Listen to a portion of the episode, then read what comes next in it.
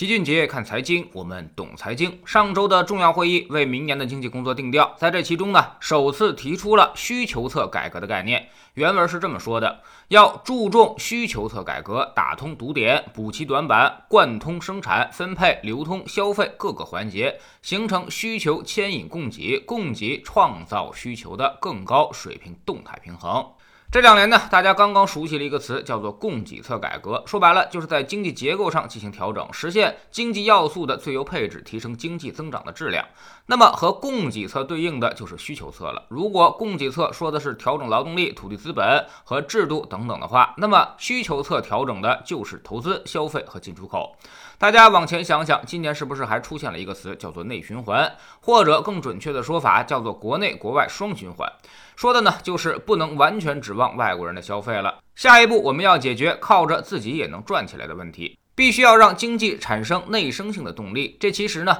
跟需求侧改革是相互对应的，其根本的目的就是意味着扩大内需的重心从投资驱动转到消费驱动上来。它的逻辑是这样的：以前呢我们很弱小，劳动力成本很低，所以我们给欧美国家代工，通过大量的赚取外汇的方式，然后呢拿到国家来结售汇，把钱都收上来之后，统一进行经济建设。但这个出口拉动经济的模式恐怕要走到头了，因为我们现在体量太大了，已经对别人造成了威胁。另外，劳动力等要素成本也迅速上升，也不再具备出口价格优势，所以我们很难再指望着出口换汇去撬动这么大的经济体量了。那么，没有大量的创汇，国家也就没有那么多的钱去统一的进行建设，所以相当于投资和进出口两驾马车，未来可能都不太好使。那么，我们最大的倚重恐怕就是消费了。现在消费在经济中的比重已经从百分之四十上升到了百分之六十，未来可能还会提升到百分之八十。从微观层面上来看，之前呢，我们供给侧改革的时候，配套了大量的基础设施，比如什么五 G 基站、特高压数据中心、充电桩等等。下一阶段呢，就是这些要素要发挥它作用的时候了。为了创造消费更多的动力，另外呢，从人均 GDP 来看，我们已经跨过了万亿美元关口，消费扩大。消费扩大、消费升级的潜力也是巨大的，而需求侧改革也好，内循环也罢，最重要的一点呢，其实就让它自己转起来，一轮一轮的产生经济的自发需求，不能总是一锤子买卖。那么这就要求引导资金进入实体经济，去购买那些日常消费品和部分的可选消费品。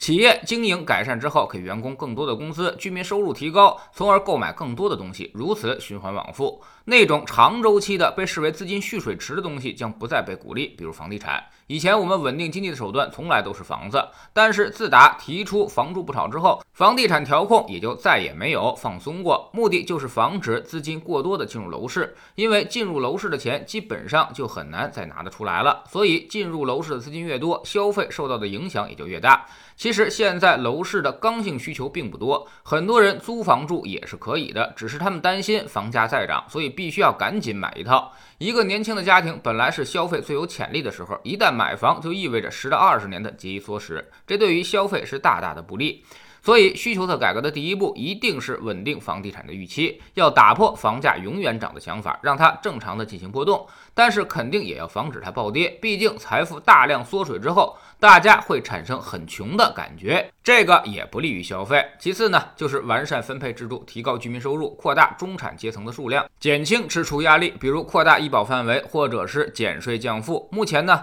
我们的个税负担还是有点重的，特别是最高的边际税率高达百分之四十五，其征点呢，增长也是跟可支配收入的增长并不匹配。特别是很多大城市的人都抱怨，本来月薪一万，拿到手的钱才七千多，但单位支付的却高达了一万四，所以这就有点不匹配了。如果能降低社保和税负的负担，让更多的钱能够到达消费者手里，这样就会产生更多的消费动力。第三呢，对于汽车、家电等终端可选消费品。进行补贴促销，刺激消费市场。历史上，我们多次通过这种方式来拉动消费，效果也是十分明显。这些消费品一定会遵循一个价值规律，只要降价，销量就会有所提升。不过，也会出现同样一个问题，那就是往往消费高峰过后都会迎来低谷，所以补贴促销的手段会让经济产生明显的起伏。总之呢，未来能够带动消费的事情，政策都会鼓励，还会想尽一切办法提高居民收入，防止资金沉淀。那种富一小部分的人、穷一大部分的人的事情会被打击，而那种富一大部分人的事情会被逐渐的鼓励。这其中呢，从资本市场的角度来说，也将起到一个重要的作用。举个例子，股市最火的时候，往往各种高档消费都是激增的，因为因为大家产生了财富的感觉，自然也就愿意提高消费的档次。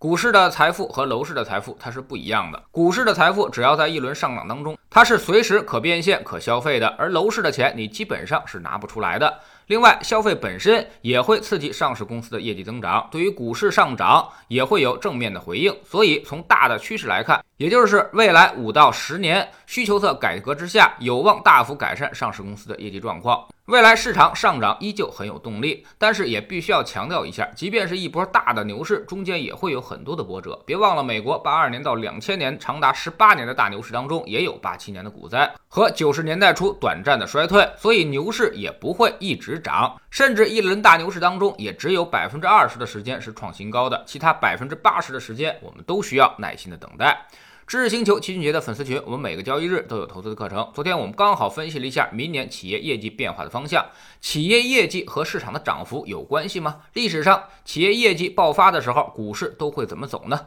昨天我们用详尽的数据都做了解读。我们总说投资没风险，没文化才有风险。学点投资的真本事，从下载知识星球 PP 找齐俊杰的粉丝群开始。在这里，我们要让赚钱变成一种常态，让你明明白白知道这些钱都是怎么赚到的。知识星球老七的读书圈里，我们继续讲洛克菲勒留给儿子的三十八封信。昨天我们说到了富贵险中求，要想改变你的生活，就必须要懂得适度的冒险。其实跳出舒适区就是一种冒险，只有这种冒险才能让你发生改变。如果你什么都不做，是不可能有任何变化的。那么我们该如何去有意义的、有把握的进行冒险呢？其中还是有一些规律可循的，至少可以把风险降低，收益扩大。知识星球找老齐的读书圈，每天十分钟语音，一年为您带来五十本财经类书籍的精读和精讲。现在加入之前讲过的一百八十多本书，您全都可以收听收看。算下来，每本语音书才不到一块五毛钱。读书圈学习读万卷书，粉丝群实践行万里路，各自独立运营，也单独付费，千万不要走错了。苹果用户请到老齐的读书圈同名公众号里面扫描二维码加入，三天之内不满意全额退款，可以过来体验一下。